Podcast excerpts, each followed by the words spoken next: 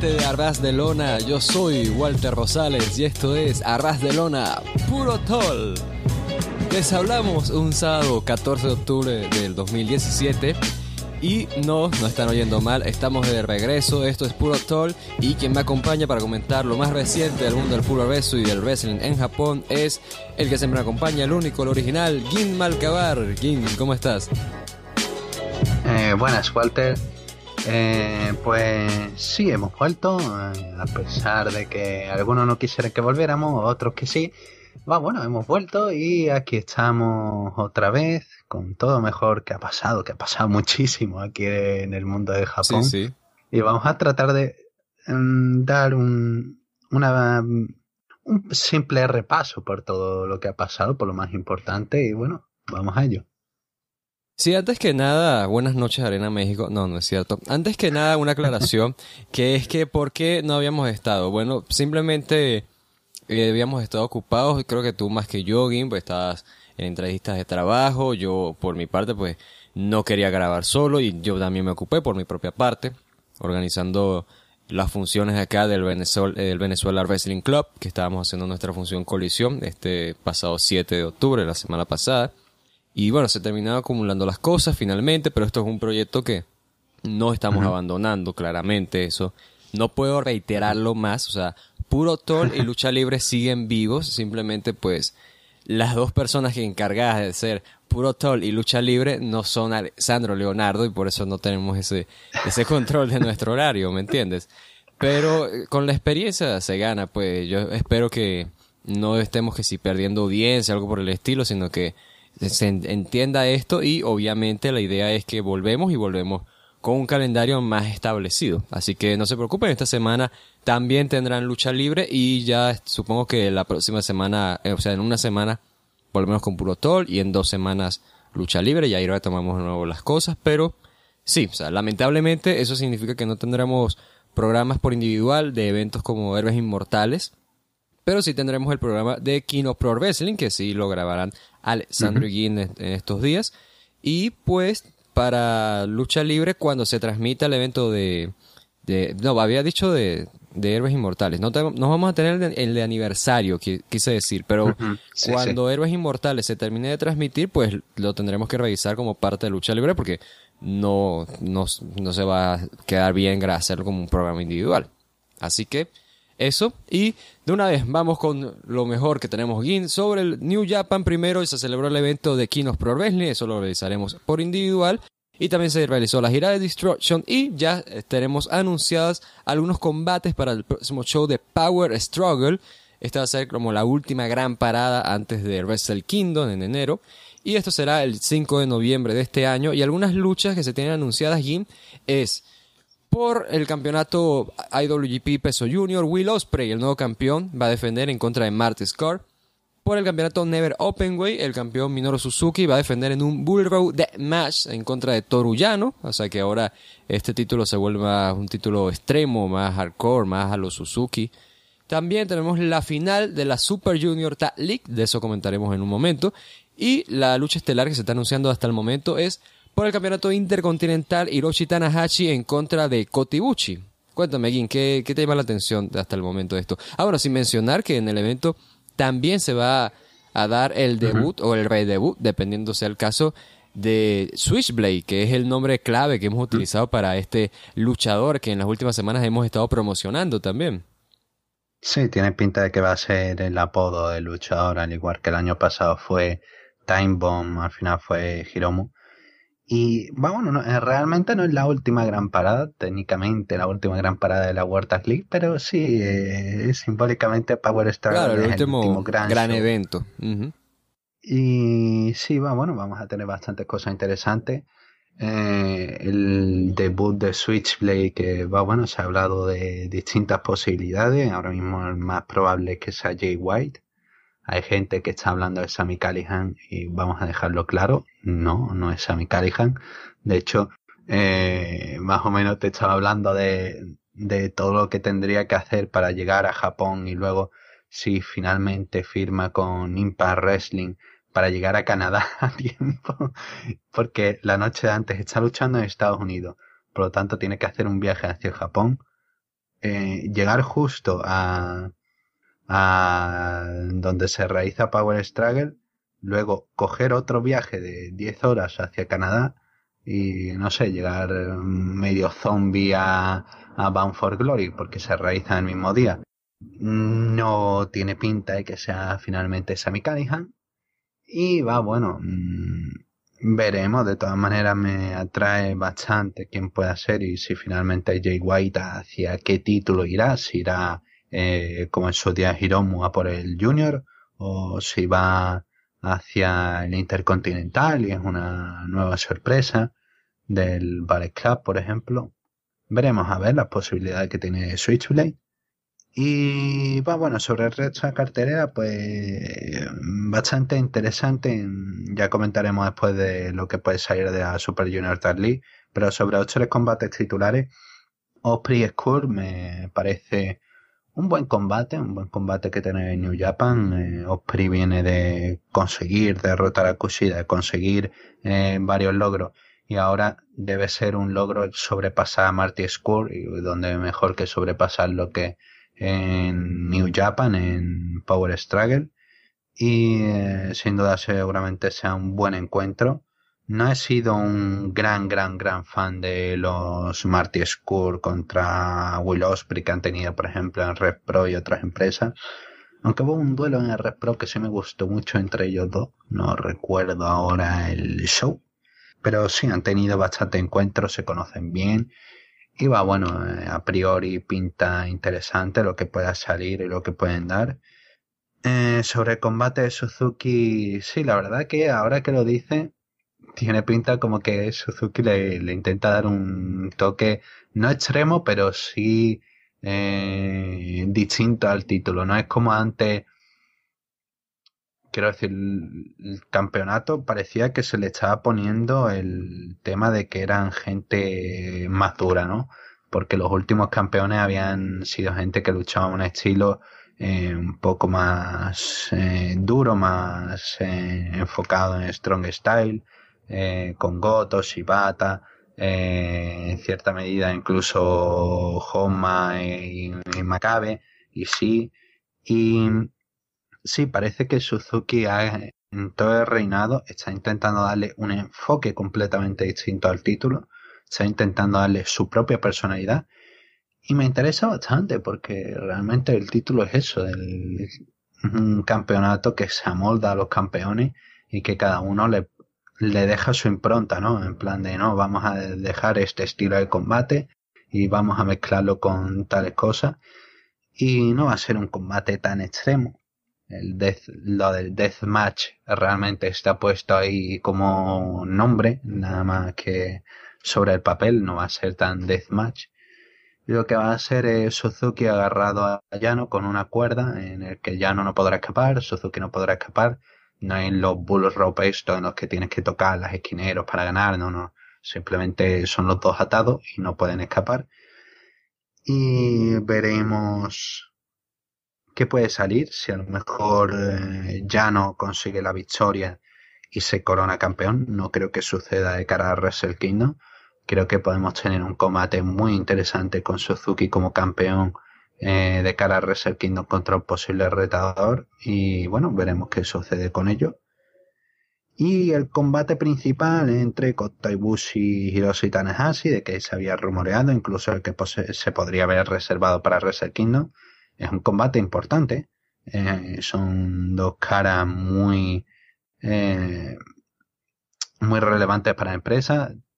Tanto Ibushi por su regreso y bueno, tras haber ganado a Tanahashi con esa gran historia en ese combate que mantuvieron en el G1 y ahora van a trasladar esto a ser una segunda parte. Es una pena porque parece un poco predecible, ¿no? Una victoria de, de Tanahashi de cara a Wrestle Kingdom, que pues va a quedar Tanahashi fuera de los combates por los títulos. Pero yo creo que pueden, pueden sorprendernos con un cambio de Ibushi y ver algo distinto en Wrestle Kingdom. Que Ibushi gane aquí y quizás ver un otro Tanahashi Ibushi, pero en el Wrestle Kingdom, en el tercer combate definitivo. Veremos con qué nos sorprende finalmente New Japan, pero vaya, eh, a priori creo que parte como favorito Tanahashi, tanto por experiencia como por lo que significa para la empresa, pero realmente Kota es una cara eh, que ha regresado, una cara importante que ahora mismo la conocen en todo el mundo y que puede servir como un impacto para la empresa. Eh, interesados, sabemos que van a dar un combate de calidad y que nos van a contar otra vez esa historia con el rodillazo de, de Ibushi que van a expandirlo, van a meterse más en, en un combate con Tanahashi intentando destrozar a Ibushi la rodilla. Volveremos a ver seguramente a ese Tanahashi más agresivo. Y sí, bueno, la defensa contra Zack Saber ya me dejó buen sabor de boca, no fue todo lo genial que fue en el G1, pero en esta ocasión yo creo que sí pueden llegar a igualar o incluso superar el enfrentamiento en el G1. Y también hablando de eso que estábamos comentando de la Super Junior League, de esto ya tenemos detalles que se han anunciado los participantes y el cuadro del torneo que se celebrará desde este 23 de octubre hasta el 5 de noviembre, la final en Power Struggle, obviamente con los ganadores obteniendo una oportunidad por los campeonatos IWGP de parejas junior en Wrestle Kingdom 12. Y los participantes, y tenemos el cuadro leyéndolo de abajo hacia arriba, tenemos a Suzuki Gun, Takami Shinoku y Taichi, Taguchi Japan, Rebusuke Taguchi y ACH, ahora con la salida de Ricochet, la despedida de Ricochet, Suzuki Gun representando por Yoshinobu Kanemaru y El Desperado, Yushin Thunder Liger y Tiger Mask 4, los ingobernables de Japón, Buchi e Hiromu Takahashi, Dragon Lee y Titan, Kuchida e Irai Kawato. Y tenemos a los que son los nuevos campeones de parejas IWGP que ganaron los campeonatos en el evento de Kino Pro Wrestling en contra de, de Ricochet y de Taguchi, que son Roppongi 3K, que es la nueva pareja que está manejada por Rocky Romero y son nada más y nada menos que Shota Naka y Yoei Komatsu, ahora haciendo su regreso a la empresa, llamándose ahora Sho y Job. Y, o sea, vamos a poner la canción de Roppongi 3K nada más porque me encanta la, la, canción. ¿Sabes que yo te había comentado que no me gustaba tanto? Ahora estoy enamorado de la canción mm. porque es muy pegajosa. Escúchenla todos para que...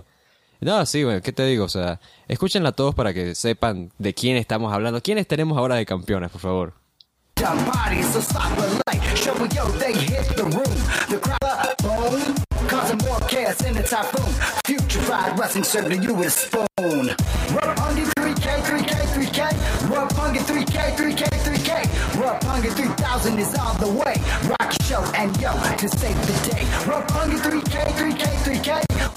Ya ahí lo cortamos, no ya sé que nos envíen una, una carta de ese si desiste. Pero bueno, bien, tenemos entonces a Arbopongi 3K como nuevos campeones de pareja y ya se lanzan en este torneo que al menos de mi parte yo, no tengo un claro favorito, pero bueno, estaremos decidiendo entonces a los retadores por los campeonatos en Wrestle Kingdom. ¿Qué, ¿Alguna opinión, algún favorito que tú tengas? Porque yo no, no, no tengo uno claro, la verdad. Hasta antes de que debutara Roppongi 3K, yo tenía como favoritos a Bushi y a Hiromu. Yo creía que Bushi y Hiromu iban a tener una oportunidad finalmente eh, me parece que son dos grandes luchadores que pueden funcionar muy bien como equipo, ya lo hemos visto en otras luchas ingobernables. Y creo que pueden tener la oportunidad, pero bueno, como le están dando este eh, booking raro a, a, Hiromu, no sé qué diantres puede pasar. Me gustaría mucho que ganara, que ganaran ellos, pero si no terminará siendo un combate múltiple entre distintos equipos en Wrestle Kingdom y los ganadores creo que ahora mismo como favoritos parten más eh, yo y yo. Quiero decir, son los campeones, eh, están muy fuertes y necesitan más victorias. Y no es nada raro que los campeones ganen también el torneo. Qué decir, estoy encantado con. Ya me gustaba antes Shotanaka y Yohei Komatsu. Y han vuelto con ese estilo de equipo que parece que acaba de salir de un show de Dragon Gate, parece que acaba de salir de eh, el estilo antiguo de Toriumon. Y estoy encantado con ellos y a ver qué pueden dar en la división por pareja. Y sobre favorito, yo tendría eso, yo y yo. Pero el caso es que si van por la ruta de un combate múltiple, también incluso pueden dárselo a gente como Lee Titan, no los descarto tampoco, para tener una pareja de consejo en Wrestle Kingdom. O Taguchi ACH. ACH llegando como reemplazo de, de Ricochet, que se ha ido finalmente de New Japan hacia otros terrenos por explorar. Y Taguchi va, bueno, eh, lleva unas buenas actuaciones, realmente espero que funcionen como equipo. Y creo que esos serían los favoritos, pero bueno, actualmente si tuviera que apostar por uno iría por Show y por yo. También hay que hacer énfasis en que los Young Bucks no están participando en el torneo, entonces eso llama la atención porque de repente el pensamiento más radical o más esperanzador estaría en la parte de A. Ah, entonces los Bucks ya no son una pareja junior heavyweight para New Japan o simplemente de que bueno, decidieron no, vamos a tenerlo como junior heavyweights, pero no, vamos, no van a ser junior heavyweights en Wrestle Kingdom al menos. Y sí, bueno, ahí tenemos entonces ese torneo de New Japan.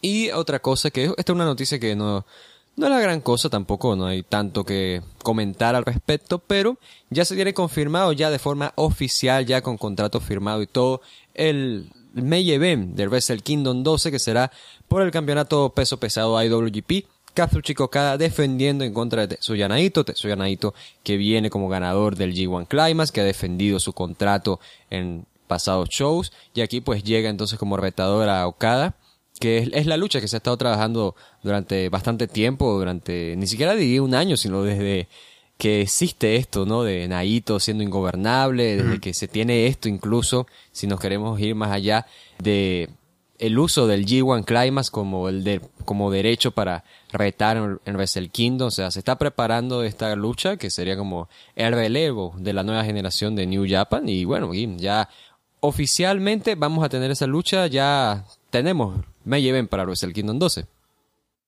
Sí, la verdad que es un contraste completamente con aquel Wrestle Kingdom 8, en donde Okada defendió contra Naito. En principio parecía que se iba a trabajar en otro intento para Naito, pero frente a falta de popularidad y frente a otras historias que eran favoritas en aquella época, pues terminó postergándose eso. Y es un contraste el ver, por ejemplo, a aquel Naito que hacía una promo que su sueño era llegar a, tener el campeonato, de ser campeón en Wrestle Kingdom. Y ahora es el ingobernable, él le da igual los campeonatos porque él piensa que él es demasiado, él es muy bueno y finalmente los campeonatos van a ir hacia él y no él hacia los campeonatos. Y es una progresión tan buena la que ha hecho tanto Naito como Kada, o Kada estableciéndose como el líder. Antes era el, el intento de, líder, él era, estaba intentando dar ese golpe de estado y finalmente ya está afianzado. Y ahora le toca el turno a él de ser la cara que tiene que mantenerse y Naito el que tiene que eliminar a la cara. Y Sí, en principio es un combate que va a mover bastante dinero. Esperemos que eh, llene bastante el estadio. Los ingobernables son muy populares. Con Okada es una lucha que seguramente va a atraer a mucha gente. Una lucha que hace más de un año que no se da, cabe recordar.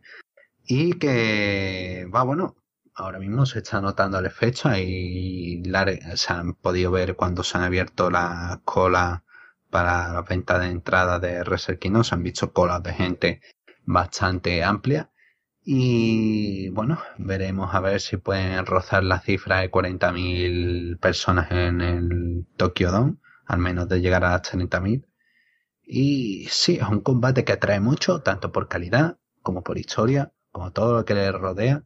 Seguramente tendremos un combate eh, para recordar muy increíble y sinceramente espero Espero que Gedo no esté buqueando de cara a tener otro Wrestle Kingdom con ese main event, porque si está intentando hacer lo mismo que Okada, con Okada en Wrestle Kingdom 9, eh, sería, sería horrendo. Naito no debe perder en este Tokyo Dome, no debe perder. Pero va, bueno, también decía lo mismo de Okada, no debe perder en Wrestle Kingdom 9, perdió.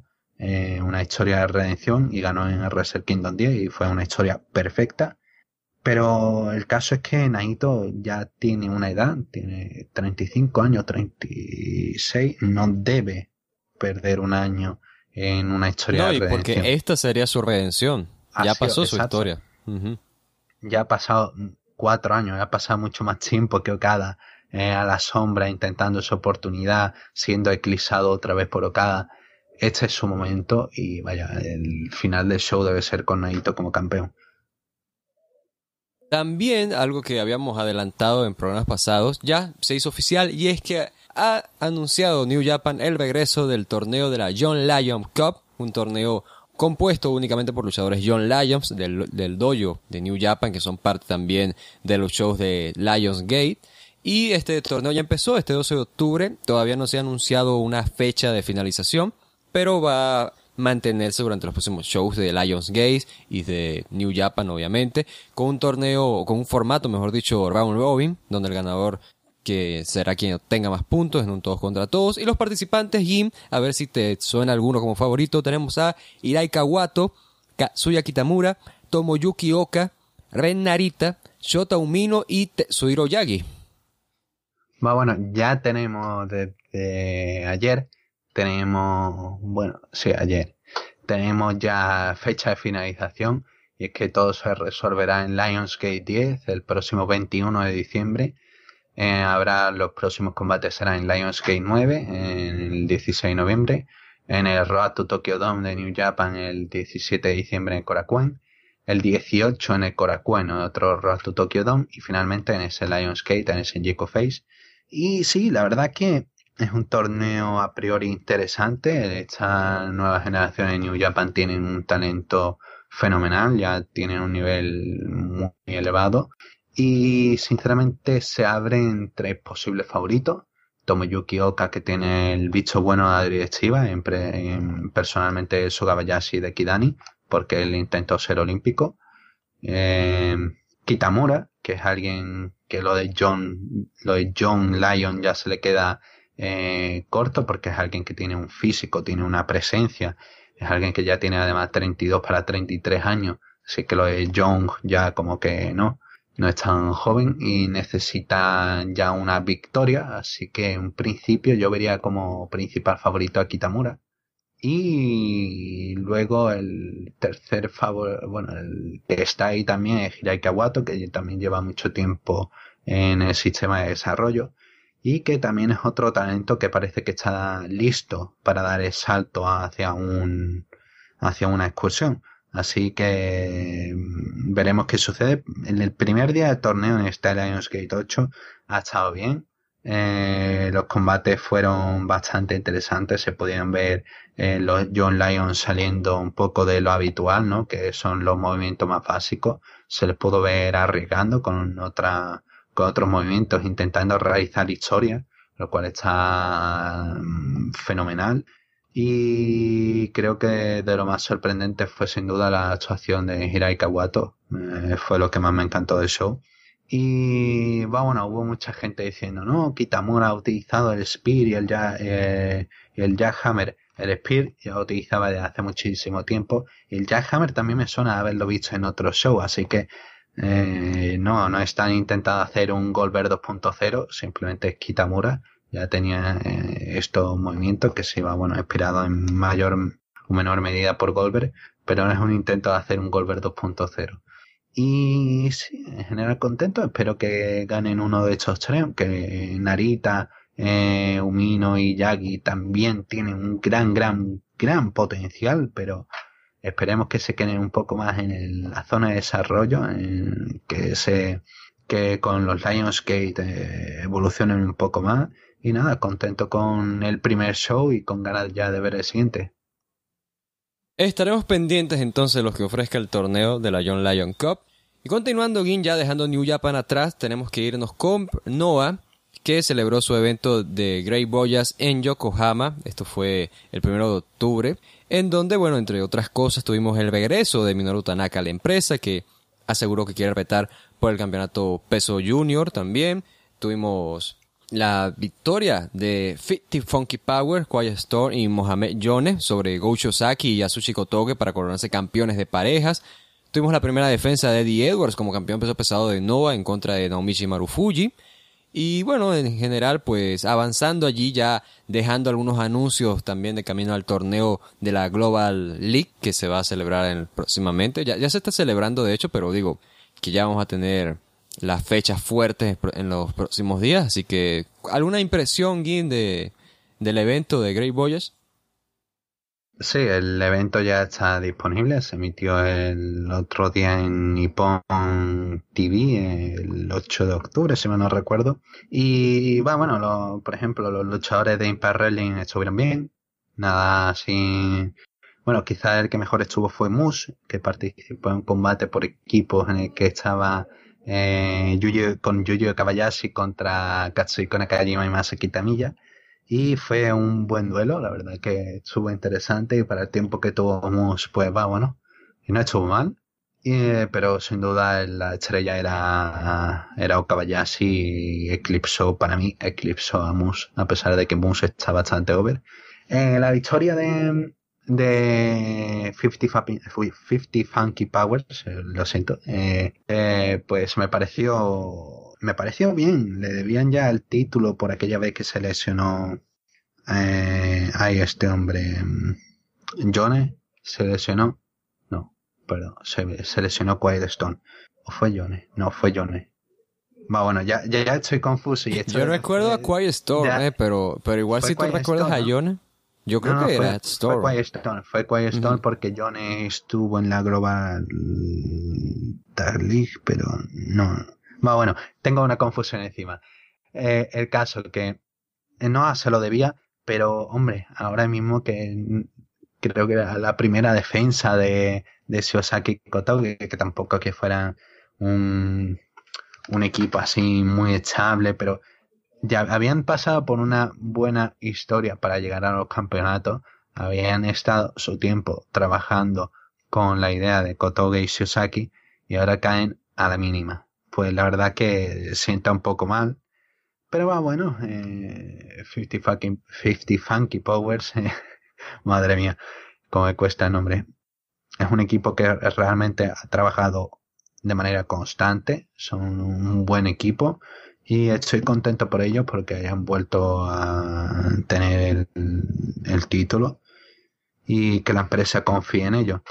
Eh, veremos a ver cuántas defensas aguantan y sobre la división Junior Heavyweight está ahora mismo a punto de, estallar con Minoru Tanaka por ahí de por medio, eh, con una guerra interna entre Rattles y entre Rattles, entre Hayata y Yohei contra Harada y Tadasuke.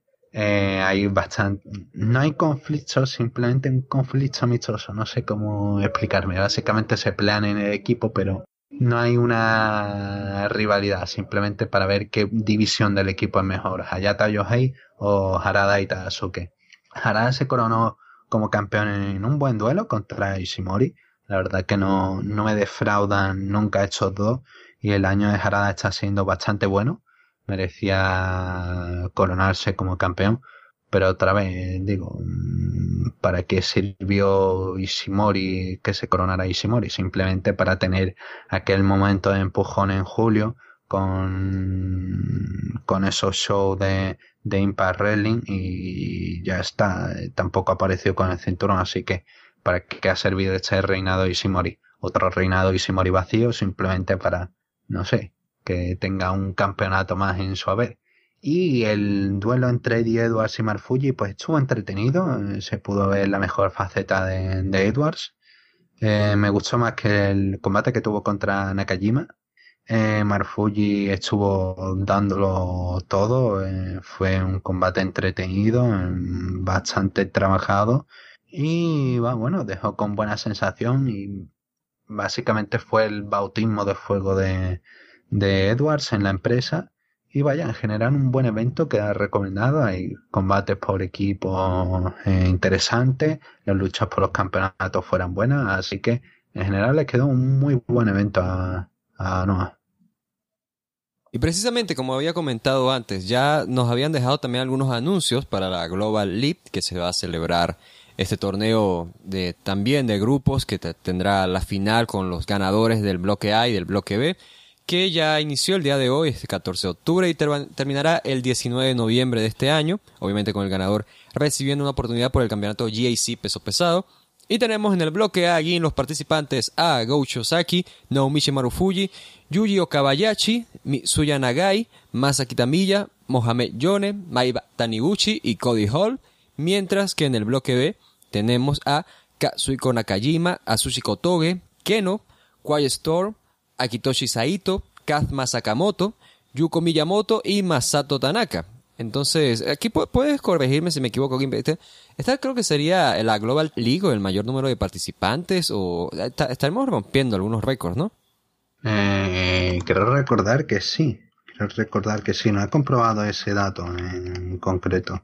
Eh, pero sí, la verdad que hay bastantes participantes y de mucha calidad, sobre todo de distintas empresas. Va a ser bastante entretenido ver a Yuko Miyamoto, a Masato Tanaka, a Okabayashi, incluso a Mitsuya Nagai, Kazma Sakamoto va, bueno, es, agente libre y ha estado trabajando de manera regular en, en NOAA durante los últimos meses.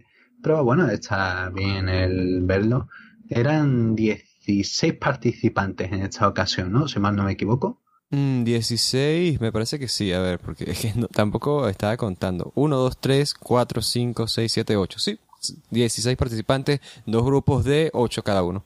Ok, creo que no, porque la que más tuvo es la de 2011, que creo que tuvo 20. Estoy así contando, estoy así contando rápido. Y si no, no es la que más tenga, pero mira, no, no está mal. Una cantidad decente de tanto de talento interno como de talento externo. Me parece que ha quedado una buena representación.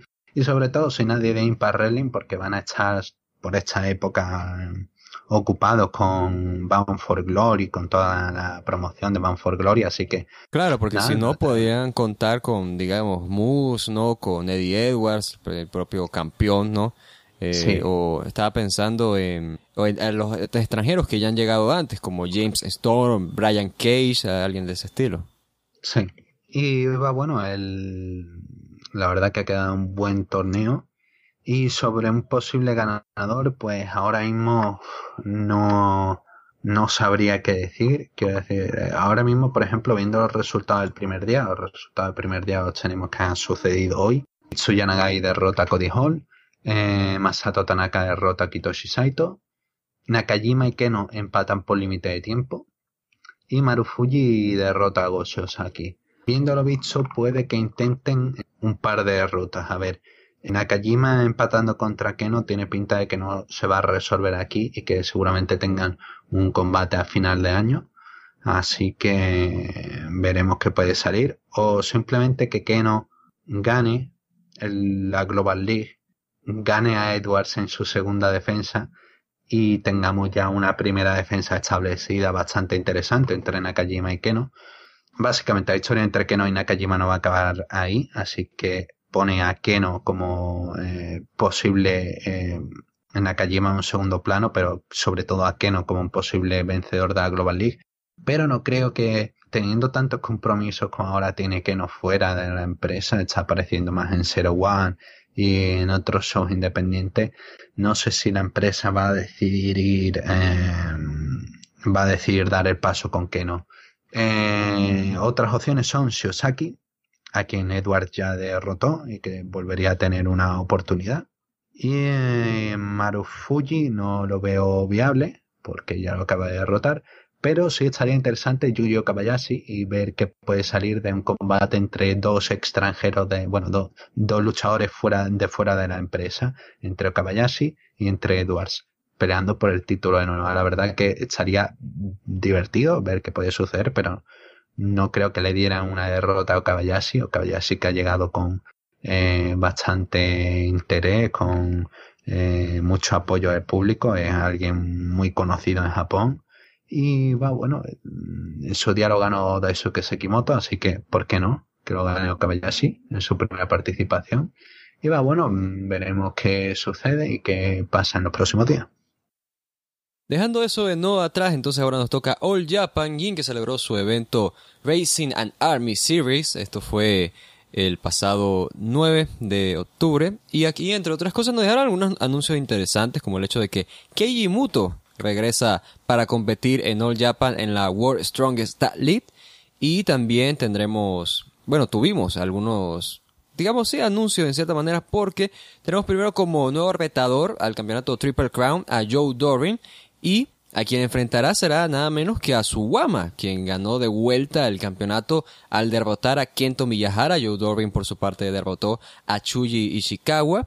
Y tendremos entonces esa defensa, esa lucha patada entre Suwama y Dorin que se celebrará el... No, no, no, habíamos dicho el 21, sí, 21 de octubre. Entonces, ahí, All Japan sorprendiéndonos a todos. Y este es el, tema principal, ¿no? El hecho de que ahora tengamos un Dorin en contra de su Guama luego de que habíamos como despreparado tanto el camino con Miyahara y ahora el tour de Joe Dorin. Y bueno, Gin, yo sé que tú tienes mucho que desahogarte sobre esto, así que por favor, adelante. Eh, primero de Muto ha sido llegar por la puerta de atrás, una noticia importante porque después de no, ha salido completamente Wrestle One, sigue relacionado con Wrestle One, pero ya no está tan enfocado en asuntos de directiva. Creo Pro Wrestling Master, empresa para veteranos. Y bueno, es una buena noticia, es como ha vuelto a no una casa, porque su principal casa es New Japan, pero su segunda casa. Y, no, y además que vuelve, y esto no lo, esto no lo aclaré, pero ves que vuelve, pero vuelve para luchar en el kickoff de la World Strongest. O sea, no, no llega a participar en el torneo, ni siquiera. No, no, pero supone el cerrar una herida. Supone el... Si ya eh, lo vimos en el show de DDT luchando junto a, Yuna Kiyama, eh, presidente de, All Japan, pues ya vemos que efectivamente esto es el ya pasado ese momento que fue una fue una gran disputa con el antiguo dueño de, de All Japan Novo Shiraishi y ya es otra época totalmente distinta. Y básicamente por las necesidades que tiene Reserve One pues prefiere aliarse a morir solo lo cual está bastante bien el paso lógico. Y nada veremos que que nos da mutuo en All Japan en este combate. Y sobre la decisión de darle el campeonato a Suwama ya la rivalidad empezó mal. Recordemos ese show de agosto que cuando eh, apareció Joe y atacó a su guama, no, ya el público se quedó como extrañado. Eh, el combate, el combate entre Suwama y Kojima perdió mucho precisamente porque ese movimiento no había llegado a entenderse. Y es que es eso, es que estás intentando hacer que el Gil sea alguien que ha sobrevivido a un cáncer. Quiero decir, eh, es como, no, no puedo, no me puede caer mal Joe Doring. Quiero decir, es alguien que, mira, acaba de... Qué incómodo debe ser, ¿verdad? ¿Te imaginas?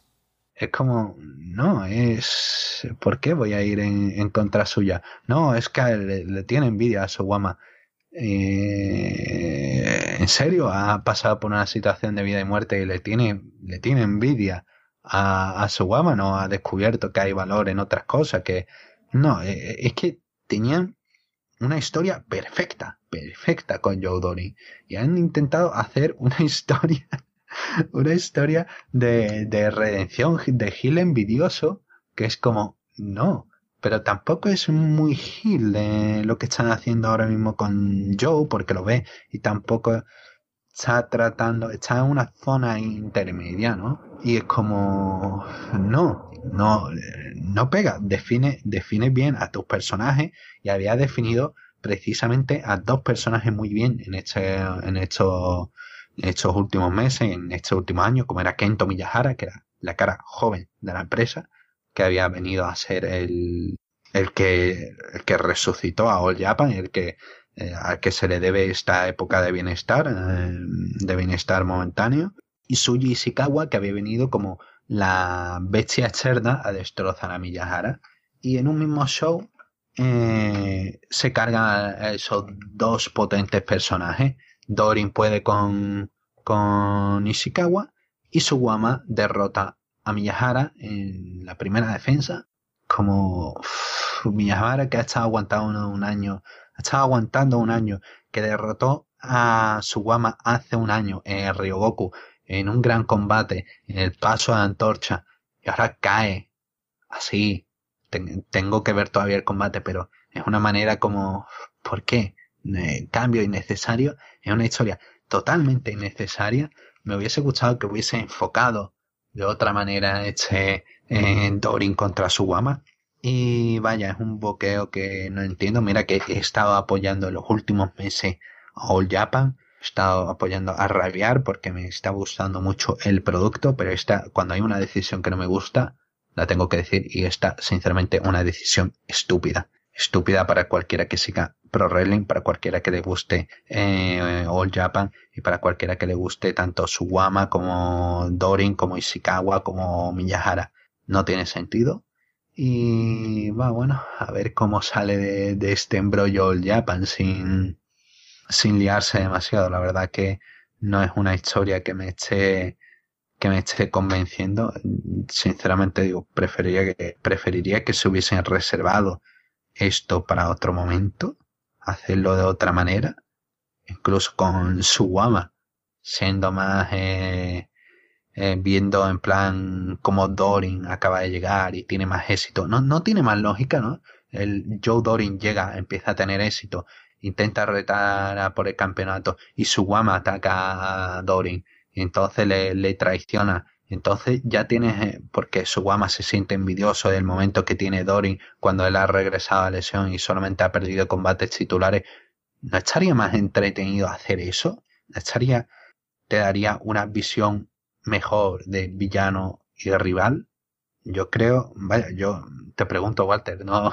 No, no, claro, ¿no? Y, porque además tienes el hecho de que Suwama viene de ser el ace caído, que pierde el campeonato contra Miyahara el año pasado y ahora está, está en esa nueva etapa donde no sabe si está en lo más alto o en lo más bajo, entonces está en medio ahí tratando de descifrarse y, y puede sentir ese, ese rencor, digámoslo en cierta manera, hacia Joe Dorin, porque lo ve como este héroe que llega y se recupera de la nada, mientras que él, él no logra poder ganar de vuelta ese campeonato y ahí puedes iniciar una buena realidad con su guama como haciendo el papel de Hill, pero ¿qué te digo? Eh, no, no, no sé qué estaban pensando. Es que, es que no hay palabras para esto. Y simplemente, pues, el hecho de que nos estén pidiendo que tengamos que abuchar a alguien que sobrevivió a un cáncer ya es bastante incómodo. Sí, sí, ya te digo. Es que realmente es eso. Dorin tampoco se está mostrando demasiado se está mostrando Hill, pero hay otro momento en los que no.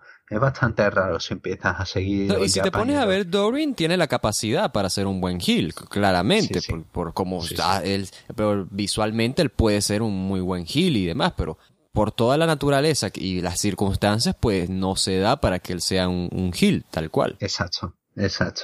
Y va, bueno, esto es All Japan, una mala decisión de la que sinceramente espero que eh, simplemente eh, echen un vistazo al cajón, vean que hay dentro, lo cierren y no lo vuelvan a abrir.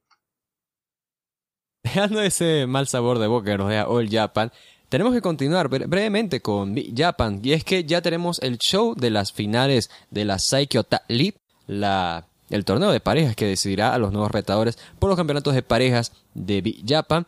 Y tendremos las semifinales, tendremos en el bloque Strong a Daisuke Sekimoto y Koei Sato en contra de Daishi Hashimoto y Hideyoshi Kamitani, mientras que en el bloque Deathmatch tenemos a Adula Kobayashi y Ryuji Ito en contra de Masaya Takahashi y Takayuki Wokei, que ellos se enfrentarán este 15 de octubre, o sea, el día de mañana, y se estarán enfrentando en la final los ganadores el mismo día, Gim. Sí, la verdad que bastante interesado que puede salir de aquí claramente ha llegado en la final del bloque Strong, ya comentaba eh, Sekimoto y Sato contra Shimoto y Kamitani. Claramente esto es para potenciar a Kamitani con la defensa de que va a tener Suzuki contra Kamitani. Uy, perdón, el próximo 1 de noviembre.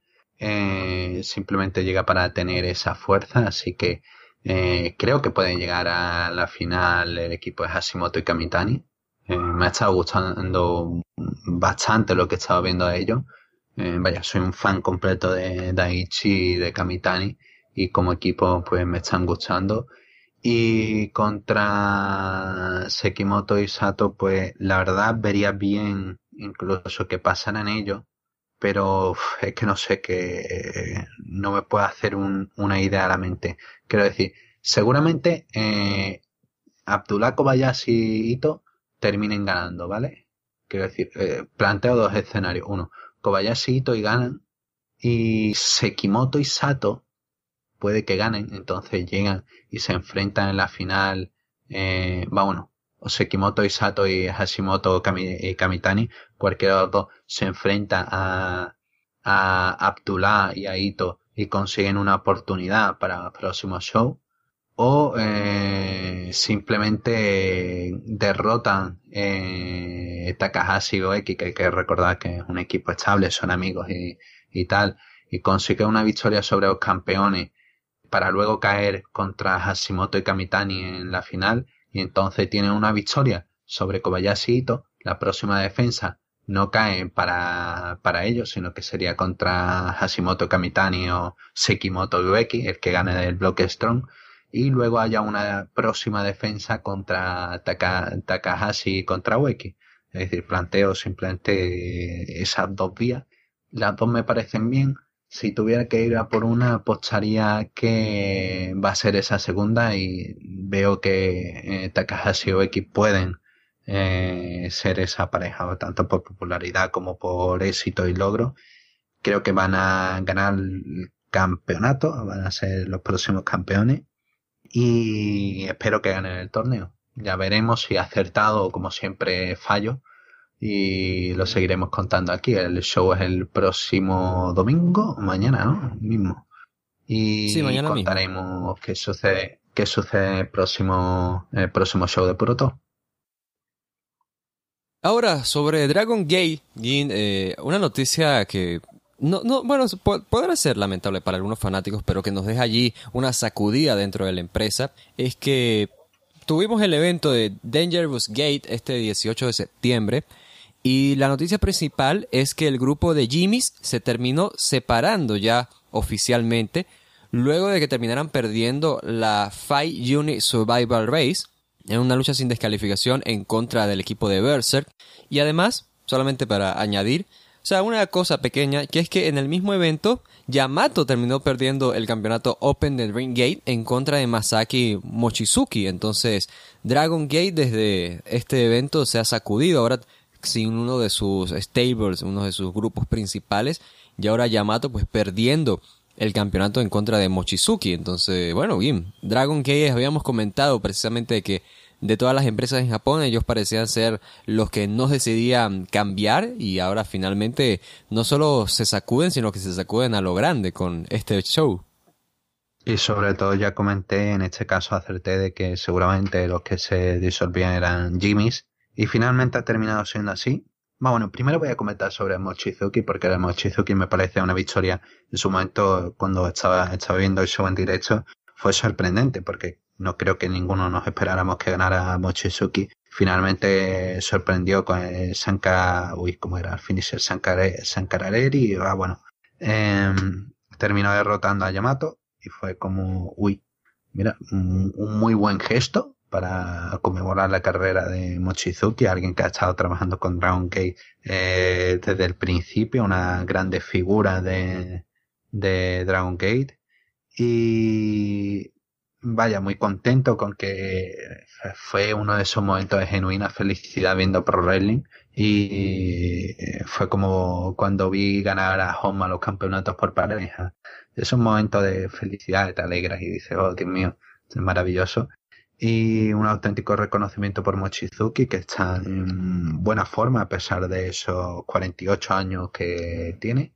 Fenomenal noticia. Ya decía, recordaba que Dragon Gate necesitaba, tú bien lo has recordado, ese, ese punto de sacudir las cosas y vaya si se han sacudido.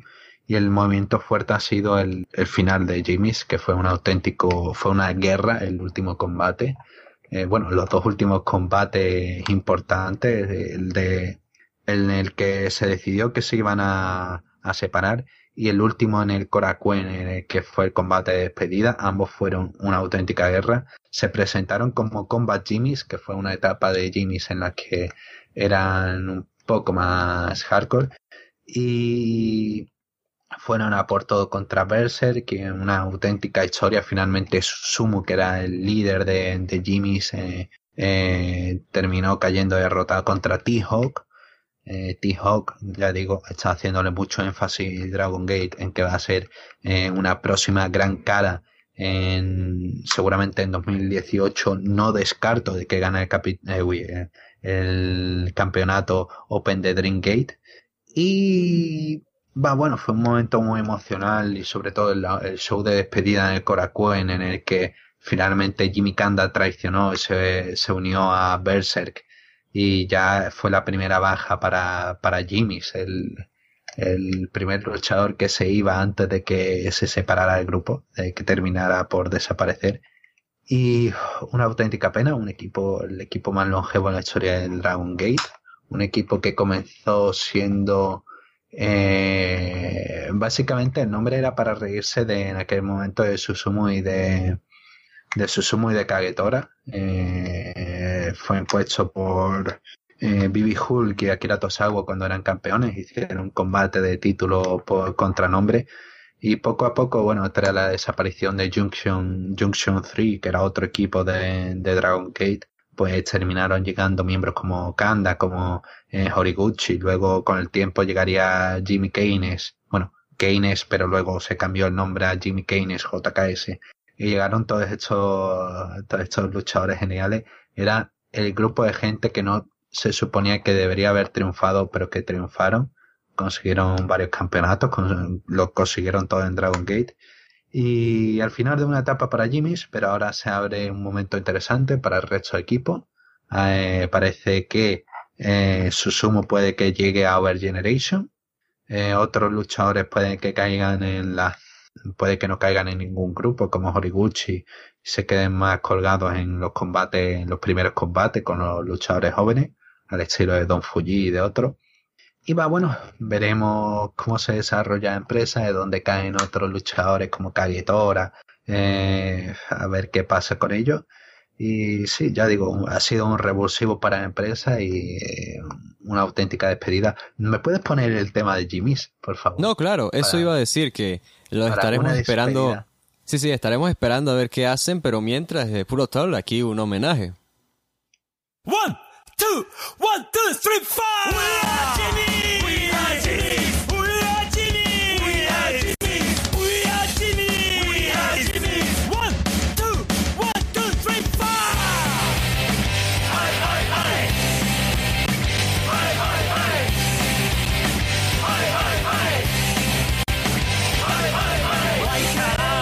Ay, ay. Déjense en paz, Jimmy, entonces, Jimmy.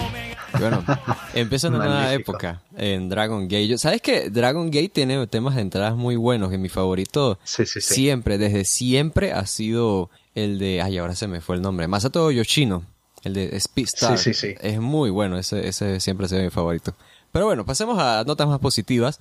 Y es que ahora nos toca hablar de DDT, la nota más positiva siempre en Puro Toll.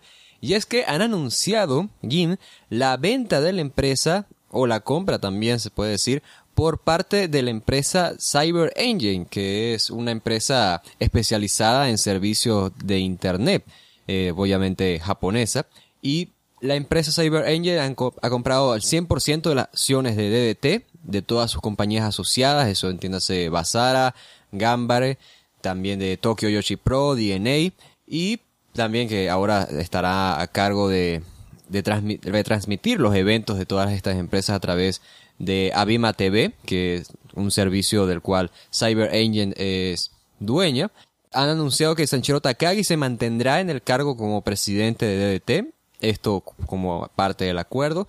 Estarán apoyando obviamente a DDT sin cambiar su esencia, al menos esas han sido las declaraciones.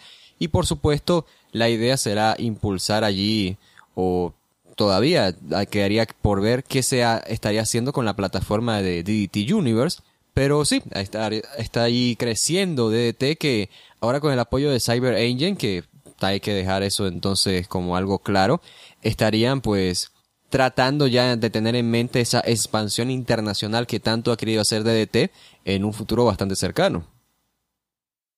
Ya todos aquellos que dicen no, DDT es una independiente, ya no es una independiente, ya por el concepto de independiente ya no lo es Y cuidado New Japan, mm, lo digo completamente en serio, Cyber es una empresa muy grande, posee Games, posee Abema TV, posee los, los blogs de Ameba, que son muy populares entre los jóvenes japoneses. Y Takagi ha comentado unas declaraciones de que vio el show en el Super Saitama Arena de este marzo en el que hicieron 10.000 espectadores y pensó realmente, eh, él siempre ha creído en su marca, que DDT puede dar el siguiente gran paso y entonces se decidió por encontrar a un, a un grupo que financiara este gran salto de DDT. Eh, al parecer lo llevaba buscando desde hace un año, pero finalmente concretó con Cyber Agent, le mandó vídeo, o bueno, el primero eh, vio que había interés por la propuesta de, por su propuesta, que tenía una serie de condiciones de que, ah, bueno, eh, fuera una empresa que mantuviera sus propios medios de, de información, eh, que no tratara de cambiar nada, etcétera. Y Cyber Agent se mantuvo atenta. Eh, Takagi envió eh, dos vídeos de Street Wrestling, siendo uno de ellos el combate que tuvo con Suzuki en el Tokyo Dome. Y le gustó al presidente de, de Cyber Agent, el cual incluso fue a ver un show de Beer Garden. Y además uno, uno de los shows que estaban organizados por eh, Sasadango Machine, así que eh, mandaba era, era, era curioso, ¿no? Porque uno de los personajes así de, de comedia de, de, de, la verdad que no fue para nada un mal show, aquel en Beer Garden de este año. Y ha quedado contento, no es un fan del Pro Wrestling, pero ve futuro en, en el producto, ve que es un, que es algo que interesa a gente y sobre todo que puede servir para enfocarse en la gente joven, algo en lo que Takagi hace mucho, mucho hincapié y Abema TV es una, es una cadena de televisión por internet que tiene una, parece que no, pero tiene una gran audiencia. Quiero decir, ahora mismo el, ciudadano de Japón medio pasa más tiempo, el tiempo de ocio es bastante reducido. Por lo tanto, no tienen, no tienen ese tiempo de ver una televisión de manera convencional sentada en su casa, no simplemente terminan de terminan salen del trabajo salen de sus horas de trabajo y tienen su tiempo hasta que llegan a su casa cansados y lo que hacen es que en el en el metro pues cogen su móvil su tablet y empiezan a ver televisión por internet o juegan. Y por eso el auge por ejemplo de los juegos de móviles.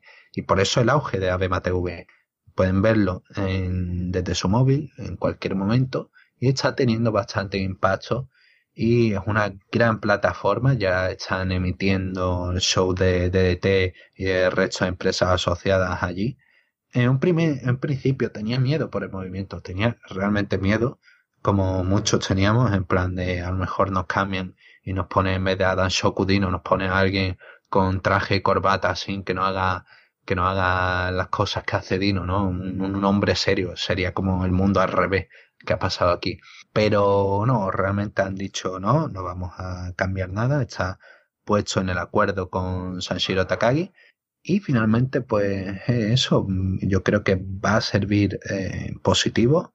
Eh, parece que DT sigue hacia adelante. Ahora han puesto, parece que quieren implementar un sistema de comentarios en inglés, no solamente eh, con, con una web adaptada en inglés, sino también con contenidos en inglés. Ahora mismo tiene a gente como Diego, como Royce Isaacs, que pueden hablar inglés y que en un momento determinado podría incluso llegar a servir como comentarista, sería interesante.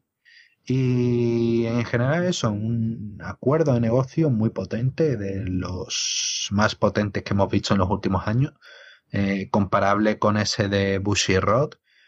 Y vaya, solamente le esperan buenas cosas a, a DDT Habrá que ver qué, qué, qué están guardando para el año que viene, porque por ejemplo anunciaron eh, como dos, tres shows de Korakuen seguido en las fechas en, en las que hacen el, show en el Ryogoku en agosto.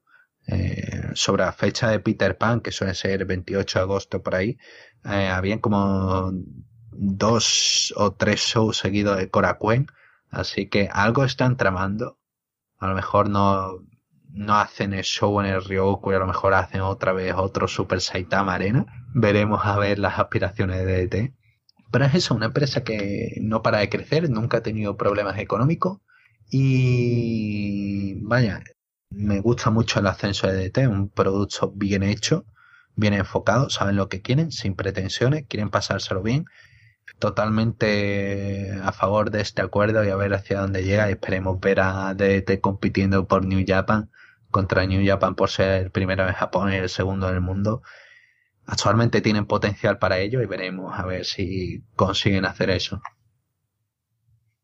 Y de DDT también nos toca hacer una ronda rápida de noticias porque son bastante cortas, no hay mucho que comentar. Es que primero tenemos la lesión de Kudo, que por su lesión tendrá que dejar el grupo de Chuten Doji, los campeonatos KOD de tríos Openway vacantes. También tenemos que Dancho Dino ganó las General Elections de este año en DDT. Entonces, otra vez, Dino se alza ahí como favorito del público. Y tenemos una cartelera que va a tener que tener algunos cambios debido a la lesión de Kudo del evento especial que se celebrará este 22 de octubre. Y entre algunas luchas que se tienen anunciadas, tenemos también confirmadas las presencias de gente que son fuera de DDT, como Adura Kobayashi, como Hideki Suzuki. Y algunas luchas que tenemos ahí llamativas sería Akito e Hideki Suzuki en contra de Chuten Doji, Kudo, que tendrá que ser reemplazado, y Yukio Sakaguchi. También tenemos a Tetsuya Endo en contra de Masahiro Takanashi, Keisuke Ishii en contra de Suwama de All Japan. Tenemos por el campeonato extremo de DDT Daisuke Sasaki defendiendo en contra de Arachima. Y por el campeonato Openway Kyeudi, Konosuke Takechita defenderá, por supuesto, en contra de Danchoku Dino. Eh, Kudo creo recordar que ha sido sustituido finalmente por Akito. Así que va, bueno, tendremos esa lucha. No, pero Akito era iba a ser su rival, porque Akito estaba haciendo pareja con Hideki Suzuki. Perdón, eh, por Kazusa Iguchi. Ok. Va a ser eh, Akito y Hideki Suzuki contra Yukio Sakaguchi y Kazusa Iguchi.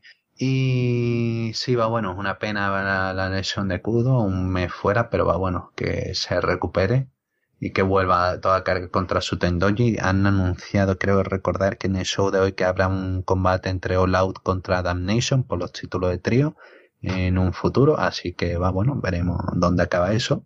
En general una cartelera atractiva, tiene esos combates interesantes con todos los luchadores de, de General Election. Eh, y si contra Suwama, que, que si contra Suwama es un combate que me interesa mucho, a ver qué puede salir de hecho sobre todo ahora ha ganado cierta importancia, sobre todo con Suwama que va a llegar como campeón triple corona. Eh, Sasaki contra Harashima es un combate que no decepciona. Además, Sasaki ahora mismo ha echado una historia con eh, Kenoka después de haberle ganado el título independiente y intentar robarle los, bueno, le ganó los ahorros en dos ocasiones. Así que va, bueno, vamos a tener un combate TLC el 22 de octubre. Y el combate interesante entre Takeshita y Dino va a ser un combate con el que Takeshita eh, no está tan acostumbrado, puede hacer comedia, pero eh, yo creo que Dino va a poder sacar ese punto que mucha gente le reclama a Takeshita, que es un poco más de personalidad, y creo que lo va a poder conseguir en este duelo. Y nada, en general una cartera interesante y todo pinta bien por DT, salvo por esa lesión de Kudo que esperemos que se recupere y que esté cuanto antes luchando junto a Sutendoji. Sutendoji que retará los títulos de Harashima y de Marufuji próximamente. Y también nos toca comentar sobre Stardom, una noticia bastante agridulce para algunos, digo por el resultado, pero por la forma en la que se llegó a él, es que tenemos como ganadora del torneo Five Stars Grand Prix de este año a Tony Storm, que terminó retando por el campeonato World of Stardom a Mayu Iwatani, la campeona, pero durante la lucha terminó por, por decisión del referee, por, por detención del combate, a los dos minutos luego de que Iwatani sufriera pues una lesión, luego de que fallara una drop kick, y a los dos minutos terminó la lucha y tuvimos como nueva campeona a Tony Storm, que ya se tiene información sobre Mayu, está pues lesionada del brazo, está ya en mejor condición, pero pues tuvimos ahí esa noticia tan apresurada y en ese cambio titular que ocurrió de la forma en la que probablemente nadie quería que ocurriera. y obviamente tendremos una revancha, no sé si ya está anunciada, Gin, si tú me puedes dar la fecha, por favor, adelante, de esa revancha entonces entre Iwatani y Storm que ya se hará en buenas condiciones. No, no, todavía no está anunciada y va, bueno, Iwatani va a seguir un tiempo de fuera, un tiempo fuera, recuperándose, la verdad que no sé si ha visto el vídeo del momento, pero es básicamente al principio de la lucha, eh, Watani va a aplicar, eh, es una dropkick que ella suele realizar en la que el rival queda en, la primera cuerda y va, bueno, se lanza y coge y el codo se le va como hacia otro lado, lo ves y ya te duele. Ya puedes hacerte una idea de que ha sido eh, de que ha sido grave. Y vaya, eh, esperemos una pronta recuperación para Iwatani. Y vaya, una coronación agridulce. Se veía Tony enfadada, se veía molesta por la manera hubiese preferido que ser campeona en un combate en condiciones, sobre todo cuando ves a alguien, una rival al que respeta, que cae así. Y sobre todo por el momento, ¿no? Fue un susto grande, Mayu gritando y fue un momento horrendo, pero va bueno, ahí está Tony, Tony campeona, se abren varias posibilidades y la verdad que es interesante, pero me hubiese gustado ver a Mayu más tiempo con el campeonato y eso yo creo que le va a cargar a esta primera, esta primera defensa de Tony Storm a tener la, va a tener esa sombra. ¿Sabes? Espero que de buenas actuaciones para dejar esa sombra, pero va a ser el, campeonato que debía ser de Mayo y Watani. Finalmente, supongo que, que tendrán ese duelo, que mantendrá a Tony como campeona hasta ese momento. Y vaya, esperemos que, mm, que Rossi Ogawa vuelva a decidir darle el campeonato a Mayu porque sinceramente se ha esforzado muchísimo, sobre todo en estos últimos años, el que se incluso se llegó a hablar de una posible retirada y no es la mejor manera de despedir a Mayu como campeona. Sinceramente quiero que vuelva a ganar el World of Stardom y veremos qué sucede. Aún así, contento por Tony, que hizo un buen, eh, un buen torneo en el Five Stars. Y, pues bueno, en general eso, contento, pero por Tony, pero porque es campeona finalmente, pero es como me hubiese gustado que Mayo siguiera, siguiera con el título. Terminados entonces nuestros temas, Jim, pasamos a la mejor sección del programa y es las preguntas que nos enviaron durante este tiempo que estuvimos ausentes. Vamos a tratar de responderlas lo más breve posible. Empezamos una vez con Del es mi apellido que nos escribe desde Culiacán, Sinaloa, en México. Nos coloca, hola, saludos Walter y Jim, creo que acabo de mandar una pregunta vacía, GG, oprimí enter por error. Voy a leer todo lo que me pongan, así que sea un GG, les advierto. Tengo un pequeño hermano de 4 años, el cual mira wrestling conmigo y viendo una lucha de los ingobernables de Japón, me preguntó sobre los personajes de estos. No supe cómo explicar el de Hiromu Takahashi, Sanada y Buchi. ¿Ustedes me podrían ayudar con una descripción de estos? Para ser sinceros, él entiende mucho más de lo que debería. No, y tiene cuatro años, imagínate, Jim. O sea que hay que explicarle de forma inteligente. O sea, no es ningún tonto el hermano del Reo. Eh, Hiromu Takahashi, de repente yo lo definiría como el, el más, ¿cuál es la palabra? El más dulce del grupo, pero es el más loco del grupo también, ¿ok? Porque da la impresión de, de ser el más inocente, pero no lo es. Y sería eso, es la ticking time bomb, es la bomba de tiempo, mm. es el explosivo del grupo, a diferencia del resto que son más fríos. Sanada, pues para mí sería, aquí le decimos moteros, o sea, eh, que va en, en, motocicleta, ¿ok? Y sería el rudo, el frío, por esto del Cold Skull. Y Buchi sería como, digámoslo así, como el espectro, como el... Sí, como el espanto. O sea, es que eh, aquí sería así como el espanto, la palabra más latina que se me ocurre. Y sería el más sigiloso del grupo de los ingobernables de Japón. Tú no sé si tienes algún concepto, bien, cómo los veas. Sí, básicamente eso. Hiromu es el más alocado, es el, el que no tiene miedo a nada, el que se lanza eh, a su propia muerte mil y una veces contra Dragon Lee, contra el resto de luchadores, es ese Hiromu es pura locura. Eh, Sanada concuerdo contigo, es el tipo duro, es el tipo, el tipo que lleva esa parte más fuerte de, los ingobernables, pero también es ese que no le da miedo e incluso reducirse a las tonterías, ¿sabes? De, de, por ejemplo, Llano, para incluso ahí se muestra como un tipo duro, como un tipo sin sentimientos, es maravilloso. Y sobre Bushi, más que el sigiloso, eh, sería el, el as bajo la manga.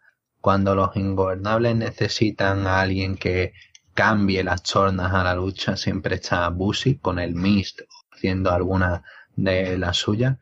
Y es el, es un carácter impredecible, no es locura, pero es el, el, sí, el quinto miembro, el, vale, acceso es sigiloso, pero es eso, aquel que da el cambio al equipo, el hombre que, que puede llevar una lucha de, ganarla, de, de perderla, ganarla, es revulsivo. Sí, sí, claro. Eh, como el, el, ingrediente extra, si se le dice de alguna manera, pues. Eh, terminado eso, a ver, la siguiente pregunta, porque no se despide, grosero del río que no se despidió. Es, esta pregunta la voy a leer, o sea, porque las preguntas no, no las podemos responder, pero la voy a leer solamente porque nos las envía Beatriz Pinzón Solano, desde Colombia. Y, o sea, lo que no entiendan el chiste, ella es la protagonista de Betty la Fea, ¿ok? Y nos escribe, hola chicos, les escribo desde las cómodas oficinas de Comoda. Mi esposo Armando me contó que el día domingo en la noche fui la persona más over en su podcast y, lo fue, créeme que lo fue. Y es por eso que decidí mandarles algunas preguntas que Armando me sugirió y aquí tenemos. ¿Creen que la reunión de The Shield en TLC sea enfrentando al Valor Club? ¿Y creen que Neville perdiendo su título ante Enzo Amore le puede abrir las puertas a formar parte de la división principal de alguna marca? Y lo ven como arbetador al título de AJ Styles y obviamente no podemos responder, o sea, ya las dos se respondieron solas por los acontecimientos. Y nos coloca, bueno chicos, me despido y espero que hagan una review de mi vida porque lo espero con muchas ansias. Mira, yo no creo que lleguemos a ese extremo, y Hemos revisado algunas cosas que se salen bastante del wrestling, pero revisar una novela creo que ya sería sobre sobrepasar nuestro, nuestros límites, estaríamos abusando de nuestra suerte. Pero, o sea, que nada, un saludo a María, Ana María Orozco y a Beatriz Solano. ¿Cómo lo haríamos? por, temporada o por arcos? Por arcos y, además, ¿cómo, ¿cómo haríamos la comparación con el wrestling, no? A lo mejor, como, como estábamos diciendo en el, en el podcast, comparábamos la historia con Bailey y algo allí, ¿no? O hacemos nuestro propio piloto o sea, no, igual algo nos podemos inventar, pero algo así, pero convencional de, ah, vamos a ver el capítulo de, de la primera temporada, no, no, no puede ser así porque no, no, no estaríamos abusando de nuestra suerte. Igual, muchas gracias a Ana María Orozco y a Beatriz Pinzón Solano, que nos envía esas preguntas. Continuando, y tenemos a un mensaje del hombre de las 3G desde las oficinas de WWE. Nos coloca hola Walter y el Great Gin. Aquí les dejo mis preguntas. Número uno, para ustedes quién será que se ya. Para ustedes quién será que se enfrentará con Tanahashi en Wrestle Kingdom 12. Uf, es que no tengo ni idea. Que tengo varios escenarios posibles. Suzuki contra Tanahashi, Tanahashi contra Ibushi. Pero sí, me quedo con Tanahashi contra Ibushi. Pero ya se dio, ¿no? Eh, o sea, se va a dar, digo, en Power sí, Struggle. Se va a dar en Power Struggle. Sería la revancha lo que propones tú. Y, Ibushi ganando, y entonces defiende Wrestle Kingdom. Claro, o si no, contra, contra Switchblade. Contra Switchblade. Mm, depende de quién sea, ¿no? Igual, puede ser. Creo que Switchblade va a ir a la división Junior. Contra Omega, ya a mí me gustaría, pero no lo veo por esto de que no, no veo a New Japan haciendo esto de, de alguien que es campeón retando por otro título, entonces no y además que no lo veo para que gane Tanahashi, entonces no no veo que quieran darle otro título a Omega. Esa es la cuestión. Pero sí, está algo impredecible, quizás una revancha contra Ibushi o una uno el reto de Switchblade dependiendo de quién sea. Seguimos aquí. La segunda pregunta. ¿Qué piensan del hermoso y sensual? No, no coloca sensual, sexual coloca Ana Kimura y de su stable Odeo Tai en Stardom. Ana Kimura lleva un año y medio, dos años, creo que dos años como profesional de todas maneras en buen talento, me agrada bastante, es una luchadora que más futuro le veo dentro de dentro de Stardom. Oedo Tai es un grupo que muy entretenido con luchadoras eh, ya digo que son grandes personajes de por sí.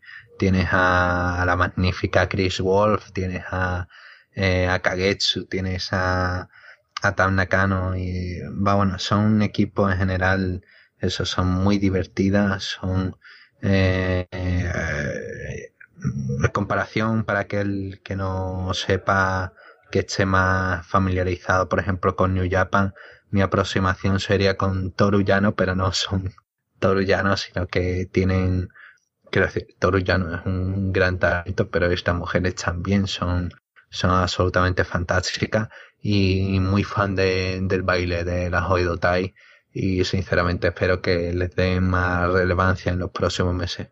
¿Y si te parece hermosa y sexual, Gim, o no? Eh, sí, Sí, ok. O sea, hasta Pero me, parece, ya, me parece confirmado. me parece confirmado, ya dijiste que secundario. Completamente Pero secundario. Pero dijiste que sí, ya, ya, suficiente. Ya, suficiente. Mira, la tercera pregunta. Quiero empezar a ver el trabajo de Ayakon y Nanami Toyota, pero no sé dónde empezar. ¿Me pueden recomendar luchas de ellas? Mira, de Nanami Toyota no la conozco, pero Manami Toyota sí que la conozco. Esto, esto, fue un error suyo, ¿no? Está la M al lado de la N en el teclado, así que se entiende. Luchas tú, Gin, que eres fan de Toyota. ¿Contra Ayacom algunas que, que recomiendes? Mm, sí, vaya. Ahora mismo no, no te puedo decir show, pero sí que tuvieron una buena rivalidad en All Japan. En Wii All Japan. Uy, va. En AJW. Se, se me ha ido el All Japan, pero el de mujeres. Exacto. Sí, se, se, me ha ido, se me ha ido directamente la, la cabeza tuvieron una buena rivalidad. Creo recordar un combate en el 96. Eh, estoy hablando de plena memoria. Eh, pero sí que, vaya, voy a tener que sacar mi lista de combates. mira, precisamente, eh, tengo en mi lista, en mi lista, tengo entre las 10 mejores luchas para mí, mi favorita era el combate que tuvieron Manami Toyota contra Jack Kong en el 95.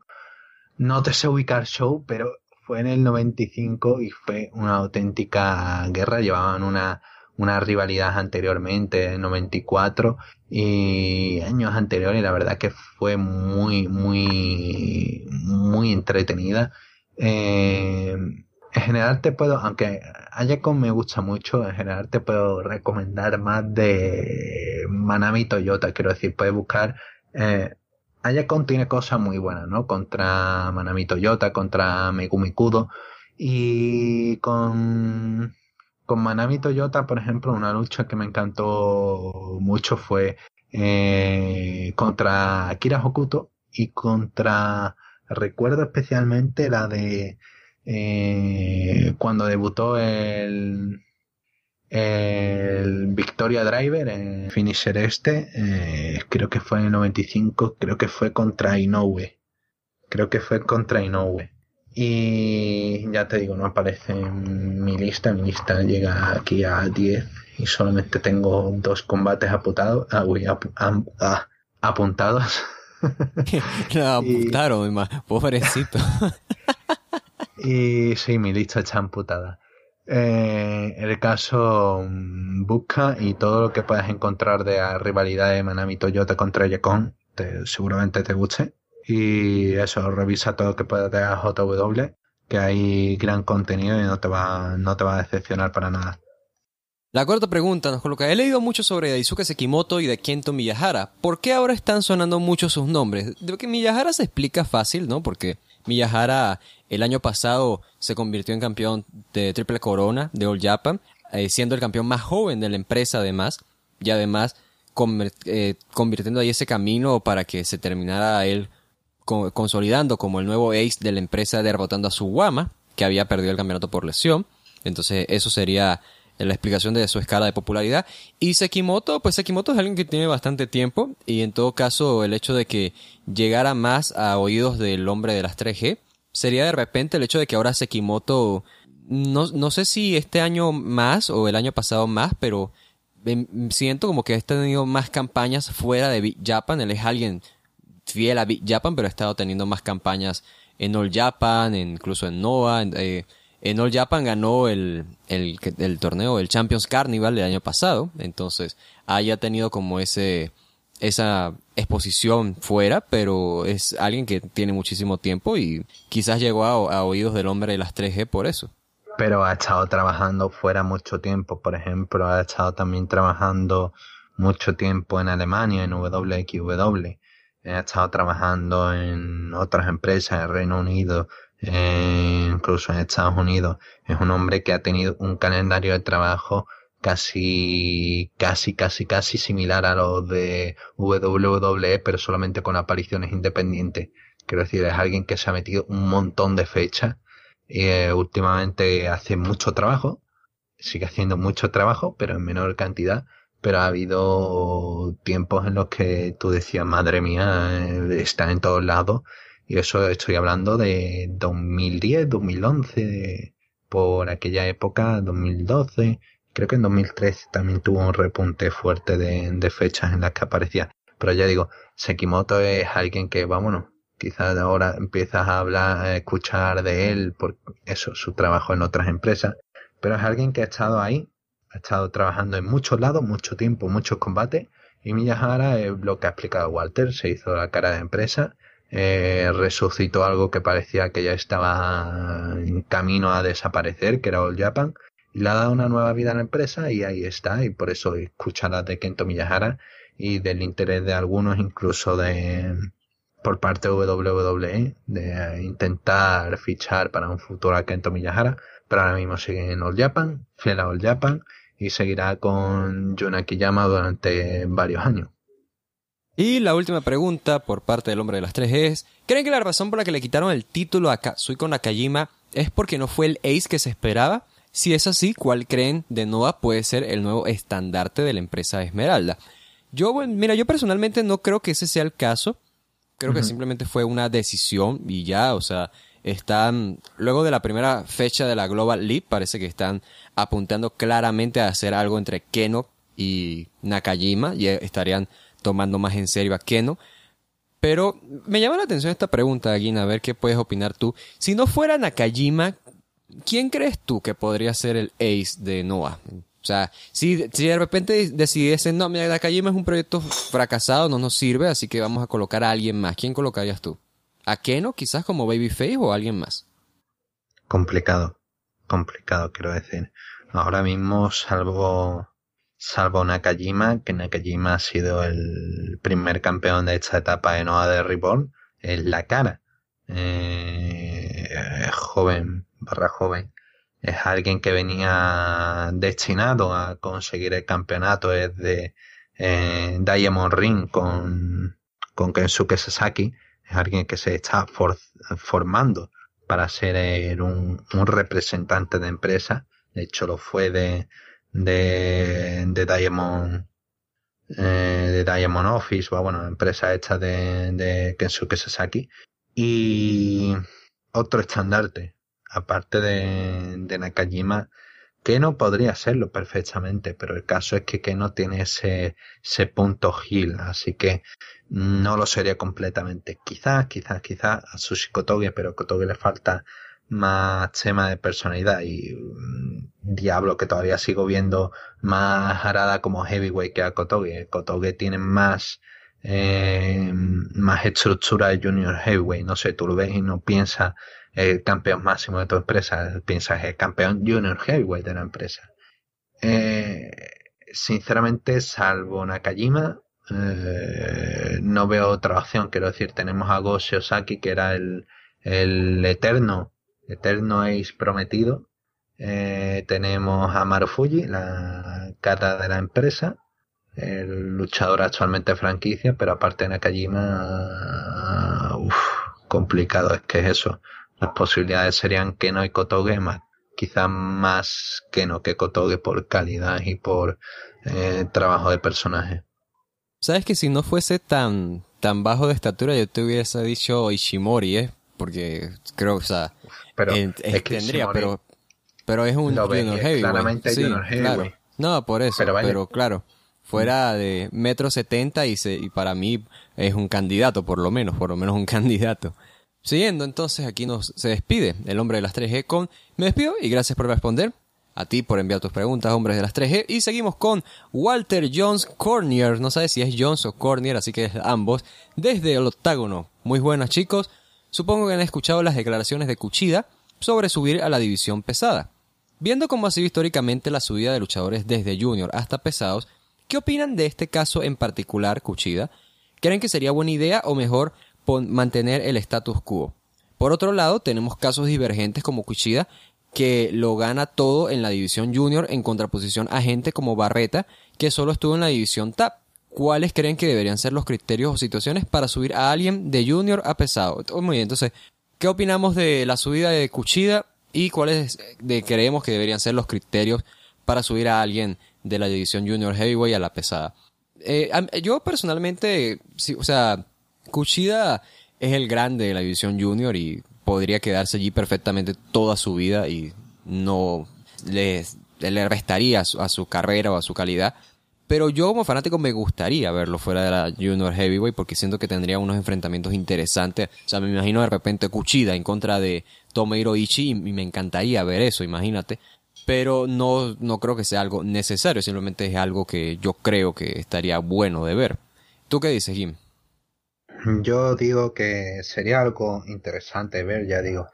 Eh, tenemos la posibilidad incluso de que Kushida pueda enfrentarse con Heavyweight no es tan descabellada de que por ejemplo se dedicara, se enfocara más al título Never. Tendríamos la posibilidad de ver Kushida contra Suzuki, Kushida contra Ishii, Kushida contra Yoshihashi. contra Goto también. de contra Goto. Eh, el tema es que es eso, parece que la gente que ve la división Junior Heavyweight y dice, no, ahí eh, ya está el techo, ya lo ha ganado todo, ya no tiene más futuro en la división Junior Heavyweight. Eh, no, mucha gente se ha formado en división Junior Heavyweight y han sido iconos, han sido parte importante de la empresa sin necesidad de eh, pasar a, junior, a, la, a la Heavyweight. Eh, iba a mencionar a Liger, pero Liger tuvo su etapa como Heavyweight y lo destrozaron totalmente el encanto de Liger. Tengo miedo de que con Kushida vuelva, pueda pasar algo similar, eh, de que destrocen totalmente el encanto de, de Kushida de que estemos hablando. No, parece una gran idea y que al final digamos, madre mía, no debería haber salido allí. Pero ah, bueno, confiando en el talento de, de Kushida y por lo que nos puede llegar a ofrecer New Japan, sería una buena noticia. No creo que necesaria, a pesar de que prácticamente ya se ha enfrentado a todo lo que se tenía que enfrentar. Pero eh, si lo hiciera no me quejaría. Pero ya digo, no es el, la división Junior Heavyweight no, no es un, un pequeño, un pequeño parque dentro de un mundo más grande. Simplemente es otro mundo y bueno, pues se pueden combinar en algunos momentos, por ejemplo, el título 9. Y no, y sabes que algo a favor de Cuchida es que ya ha luchado bastante con heavyweights. En, el Reign of Honor fue campeón de la televisión, luchando contra gente heavyweight.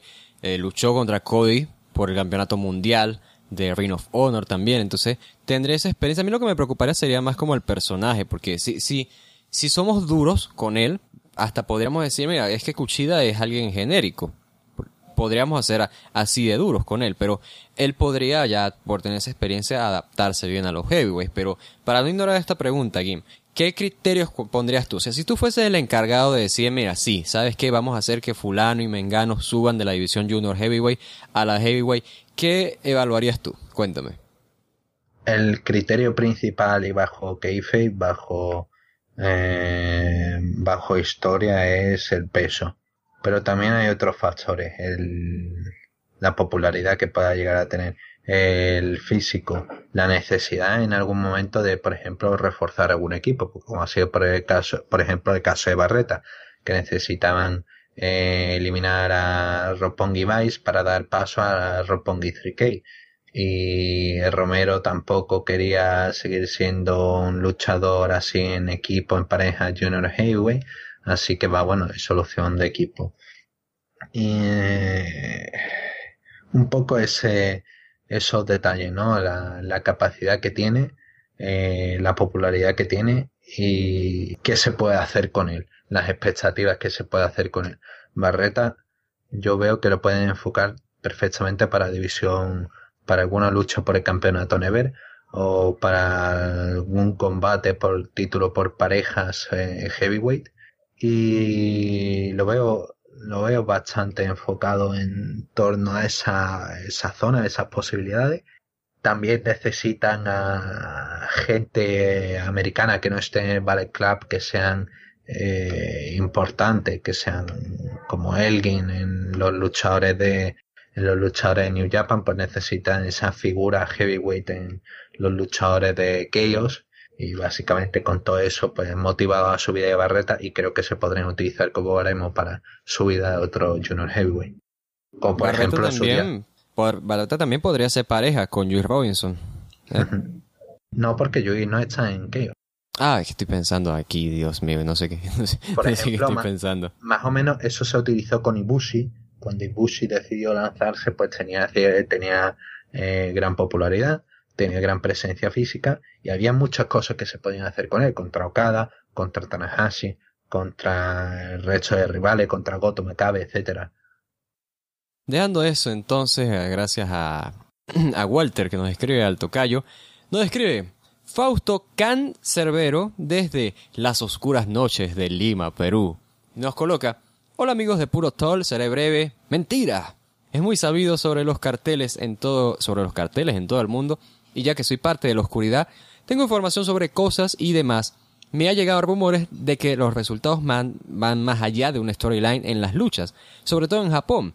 ¿Qué opinan o piensan sobre los Yakuza, sea cual sea, el clan, esté involucrado en los resultados y o funciones dentro de una empresa de puro Orbetsu, ya sea New Japan, Dragon Gate, Noah o cualquier otra? Por si no lo saben, se lo dije ya. Se dice que cuando eh, Dan RBD llegó a luchar en Japón, no recuerdo en qué empresa, fue junto con otros luchadores más, los cuales por cosas del momento terminaron por enfrentarse a parte del público y que estos resultaron ser familia de algún clan yakuza y tuvieron que retirarlos de inmediato. El promotor tuvo que intervenir para que no pasara algo peor, o sea, la muerte de los luchadores, y dado esto no volvieron a Japón por mucho tiempo. ¿Saben algo al respecto? Y dado esto no ya me, me, confundí, perdón. ¿Saben algo al respecto o creen que no influye en nada en cuestión del, del wrestling los Yakuza? Saludos y éxitos en su programa Puro Tol que siempre suena en las noches de Lima. Gracias a ti, Cancerbero. Nunca creí que diría eso. Cancerbero por, el rapero venezolano aquí reconocido bien de Maracay. Em, de esto, sí, sí que lo hay, sí que hay, sí hay influencia yakuza en el mundo del puro versus, pero de eso, o sea, me encanta que, que hable de esto porque tú eres el que conoce. Alguien, cuéntame la influencia, algunos personajes coloridos que tiene los yakuza en el mundo del wrestling. Sinceramente, me queréis buscar una desgracia, ¿no? Me queréis buscar aquí. O sea, ya pusimos música de New Japan y de Dragon Gate, ya de, aquí en adelante que se lancen los que vengan. eh, sí, la verdad, tiene mucha influencia, de hecho, siguen teniendo, por ejemplo, empresas como eh, Zero One, eh, otras empresas ahora mismo siguen teniendo cierta relevancia por ejemplo, se habló de una cierta estafa de dinero de entre creo que fue Misawa, perdió dinero contra una mujer de la Yakuza, dinero de Noah. Bueno, fue un lío enorme y apenas lo recuerdo, pero sí recuerdo otras historias, por ejemplo, la que comentaba de Ron Van Damme, em, nuestro amigo, ¿cómo se llamaba este hombre? Fausto. Perdón, Fausto, Fausto. cancerbero. Eh, fue en War, en la, antigua empresa que era War, en la cual también lucharon, por ejemplo, Chris Jericho, que también fue una época y va, bueno, esta seguramente es una historia conocida por toda la gente que sigue a Jericho, la de la, maceta que estaba eh, una noche de, de, borrachera, salió junto con los luchadores de War, estaban eh, en un recinto conocido por ellos iba, bueno, había una maceta y empezaron a jugar a lanzársela y a cogerla, ¿no? Como cual balón de, fútbol americano. Y se les cayó, se rompió y se ve que pertenecía a uno de mafia y tuvieron que, tuvieron que pagarla, tuvieron que, eh, que pedir disculpas. Fue un momento muy serio en el que se sintió intimidado Jericho hay, ya digo, hay muchas historias con, con la Yakuza ahora mismo, las empresas, eso que digo, que están más metidas con el tema Zero One y otras similares. Eh, hay muchos luchadores que siguen bajo bajo nómina de una Yakuza, que cabe recordar que Yakuza no es, por ejemplo, como la ponen actualmente en el juego de Yakuza, ¿no? De, de hacer un estilo más antiguo son básicamente em, empresas, están camuflados prácticamente ahora mismo como empresas normales y corrientes y hay algunas que incluso tienen carnet de carnet de, identificación de tu empresa. Eh, una de estas ocasiones pasó en una historia, a, ver si, si la recuerdo. Es bastante buena con creo que fue con los luchadores en Big, de Big Japan. Creo recordar un momento.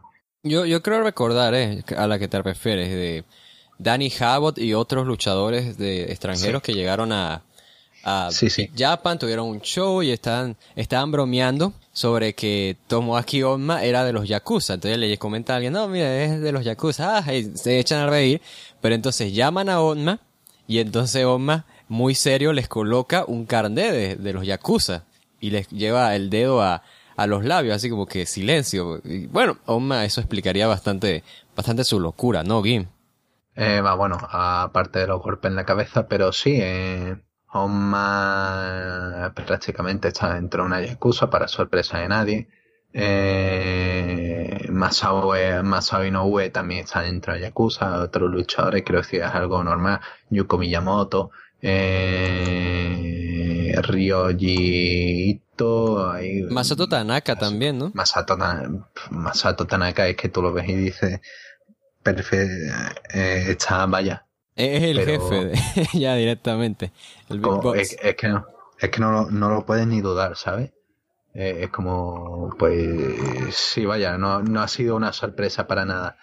Y también eh, Tomohiro Ishii no, no digo que lo esté, pero también tiene esa pinta, ¿no? Cuando se ve, lo, no, es vestido de traje, tiene esa pinta también.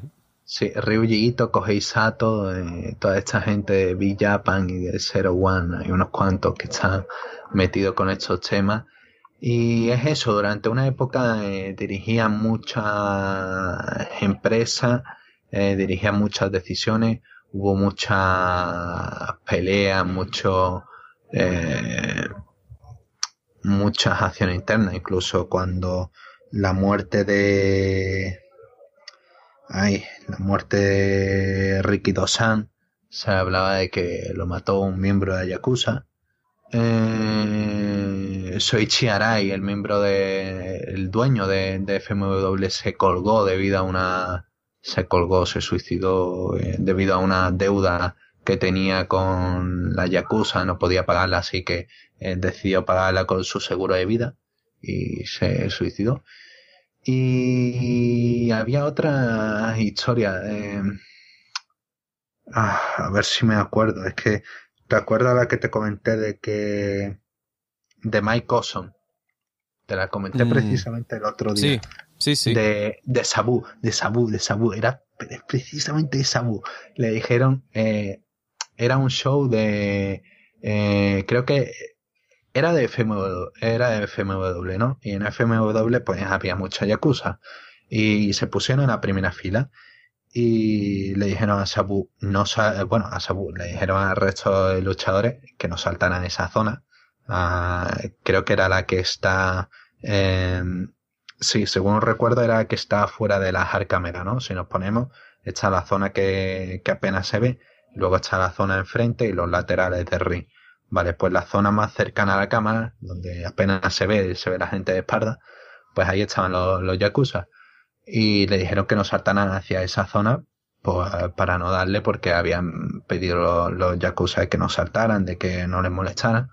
Y Sabu, siendo Sabu, pues decidió hacer un suicide dive hacia allí lo cual luego provocó que los Yakuza fueran a por él, pero Mike Awesome, eh, ya digo, este hombre es una auténtica leyenda en historia, eh, en historias así turbias, Mike Awesome, pues eh, supuestamente habría pegado unos cuantos hechos, habría ayudado a Sabu a correr, eso que se, se habrían metido en un cuarto de baño esperando horas hasta que la gente de FMW aplacaron a los Yakuza y ya pudieron salir, vaya, ya digo. Eh, aún así había había muchos muchos temas de, de Yakuza importantes en empresa, en, en antiguos. Y bueno, todavía se puede ver algunos Yakuza en show de New Japan. Ya digo, no parecen gente extraña, sino que van con su traje, oficina, el típico salaryman de Japón. Y no lo parecen, pero son Yakuza. Quiero decir, no hace falta que sea el tipo calvo con tatuajes por la cara, ¿no? Simplemente tiene sus tatuajes en la espalda, tiene su camisa, su chaqueta y tú no lo ves. Y es eso. Y eh, un breve resumen ha sido muy importante en muchas decisiones. Han afectado a empresas, han llegado incluso a relacionarse con algunas muertes en el mundo del pro wrestling.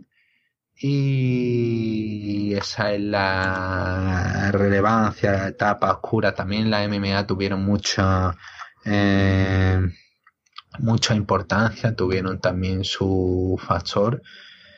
Y bueno, ese es un intento de resumen para nuestro amigo Fausto. Espero que le haya gustado y que vaya, eh, haya sido un momento que, bueno, le haya dado eh, información extra que a lo mejor no conociera. Ya es que nada más el hecho de que enterarse que Mike Awesome evitó a la Yakuza ya es fantástico. Debería tener una película, Mike Awesome. Pero bueno, ahí está Fausto que nos escribe desde las oscuras noches de Lima. Y la última pregunta, Gim. Por supuesto, tenía que ser de... ¿Cómo se pronuncia esto? No soy francés. Dice David Melciu. Eh, ¿Cómo sea que se pronuncia? Salud les amis, soy David Melciu y así es como así es tal cual. Melsewa. Y así es como y así es tal como lo pensaron. Soy el primo francés de Dave Meltzer. Otro primo de Dave Meltzer, por favor. Y les hago mis preguntas y dice, Número uno, ¿creen que el título de Estados Unidos de New Japan, si es bien llevado y con buenos reinados, podría ser equivalente en importancia al Intercontinental de New Japan? Eh, aquí lo que pasa es que ya hemos hablado de esto antes, que es que la idea al parecer o los planes serían de que el título no se quedara en Japón, sino que a partir del próximo año sea el título principal de la sucursal de New Japan en Estados Unidos, que en ese caso pues no, no se estaría como rankeando allí con New Japan, sino sería como que es un título máximo, pero de, de acá.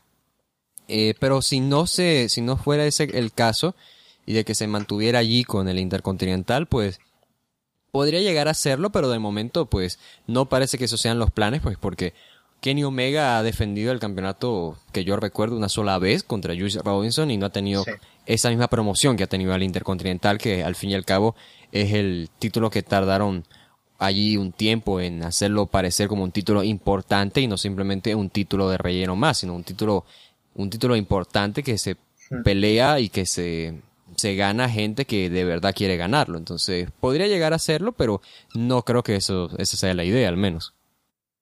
Y cabe recordar eso, que el Intercontinental fue eh, evento principal en Wrestle Kingdom 8 eh, principalmente por Tanahashi y por Nakamura. No creo que el título USA pueda llegar a ser un main event, eh, un Wrestle Kingdom. Sí, Puede intentar ser equivalente a Intercontinental, pero no es la intención. La intención es que sea el título de Estados Unidos, el título importante para allá.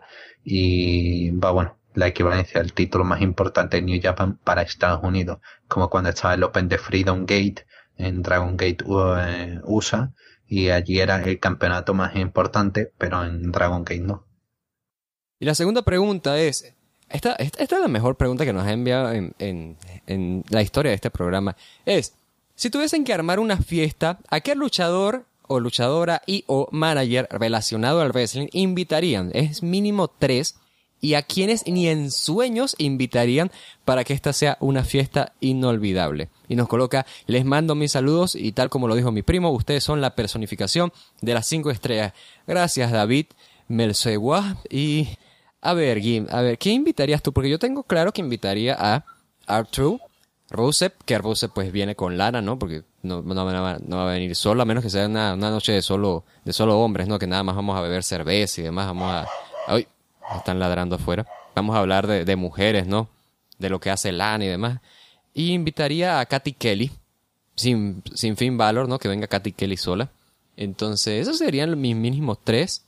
¿Y a quiénes nos invitaría? Mira, no invitaría para nada a alguien así, tipo Alicia Foss, tipo Ziegler. Ziegler creo que no, no contaría buenos chistes, ¿sabes? Eh, invitaría de repente a alguien peligroso, como Masato Tanaka, que ya estábamos hablando de él, no lo invitaría. Eh, sí, eh, o de repente invitaría gente así, de que con que la pases bien, ¿sabes? Arthur es un tipo súper simpático, ni se diga, y Katy Kelly también, entonces esos serían los míos. Y ahí invitaría a Mojo Rawley también. Y bueno, nada más para no dejarlo fuera, invitaría obviamente a No Way José y a Calisto, porque sí, latinos. Y bueno, Gim, ¿tú quién, quién, invitarías y a quién jamás invitarías? Cuéntame. Yo me quedo en Japón e invitaría. Y sí, y sí que es un es el alma de la fiesta, ese hombre que el primero que se desnuda. Toruyano, ¿no? Toruyano para que dé la nota. Eh, Yoshihashi, que parece que no, pero Yoshihashi es alguien muy, muy divertido tras bastidores que hace que... Y se ve muy serio. Se ve muy serio. Llore, llore de risa, sí, sí, sí. Eh, las Oedotai, para animar el ambiente, son muy alegres, sobre todo Chris Wolf. es una persona muy, muy afable, muy, muy divertida. o sea, tú la pensaste, ¿no? Invito a, una vez al grupo de Odeo Tai, o sea, no invito a una, ah, no, invito a todo el grupo, ¿no? Esto Adam, claro. Adam Shokudino. Adam Shokudino. Como no, no Eso es que, es que, no sé, o sea, yo, yo estaba pensando, ¿no? En invitar a pero sería así como también peligroso, ¿no? De lo que podría pasar en, en la fiesta. y Ryan puede ser. Eh, eh, si invitan a Ryan, podríamos igual apostar el, el, el, el, título Iron Heavy Metal Way, ¿no? O sea, apostamos, ¿no? Imagínate, jugamos a jugamos truco, ¿no? Jugamos cartas, jugamos ping-pong y apostamos el, el campeonato allí. Y al final, bueno, quién sabe quién sale como campeón allí. Imagínate. Y... ¿A quién no invitarías? ¿A quién persona? No? ¿A quién no? A Captain New Japan, no lo invitarías, ¿verdad? Eh, directamente, Hirosaito, adiós, lo siento, pero no. Claro. Eh, ¿Quién más? ¿Quién más? ¿Quién más? Yoshitatsu, tampoco. claro. Lo siento, Yoshi. Es, es, fenomenal, pero es un tipo muy divertido, pero lo siento, no. Y ¿A alguien más? ¿Tengo que invitar a alguien más? No, no, o sea, si no, si eh, alguien que, que, ah, recuerdas, mira, ah, jamás lo invitaría. Invitar, no invitar, digo. Jamás lo invitaría. Pues no sé, quizás a Loki. No invitaré a, a Loki. A Loki. ni a Naomi Side. Naomi Side. Son gente que se le va mucho a la cabeza en algunos momentos. Y eso que Naomi Side es bastante muy buena gente y si tienes un trato con él, pero eh, he leído historia de que también es un hombre cuando en algunos momentos inestable, así que sobre todo Loki, sobre todo Loki que lo mismo te, y a David Richards, que a lo mejor ni se presenta a la fiesta. ¿Sabes? Y te quedas como con, con toda la fiesta montada y dices, bueno, bueno, ¿dónde está David? ¿Dónde está David? Y David está en otra fiesta. Claro, claro. Ay, Dios mío. Bueno, estas han sido todas las preguntas de, este programa. Y vamos a despedirnos porque nos alargamos con, las preguntas algunas. Ya saben entonces que estaremos esta semana con más de lucha libre y la próxima semana volveremos con Puro Toll hablándoles de todo lo ocurrido del mundo del Puro Resu, con todas las novedades de New Japan, también cosas que suceden con Big Japan, con Nova, con el torneo de la Global League y estaremos al pendiente de volver, porque volvemos y no volvemos como sin nada, sino que volvemos a lo grande. Sí, volveremos informando de todo lo que suceda en Japón, comentando todas esas novedades que habrá en los próximos shows, tanto de Noah como de TET. Y bueno, estaremos, como no, comentando aquí con ustedes eh, siempre. Gracias y esperamos escucharnos pronto. Les agradecemos por escucharnos a través de Ivos, iTunes, también en YouTube o por seguirnos en arrasderona.com y solarwrestling.com. También si quieren enviar preguntas pueden enviarlas a través de arrasderona.com en la pestaña de preguntas.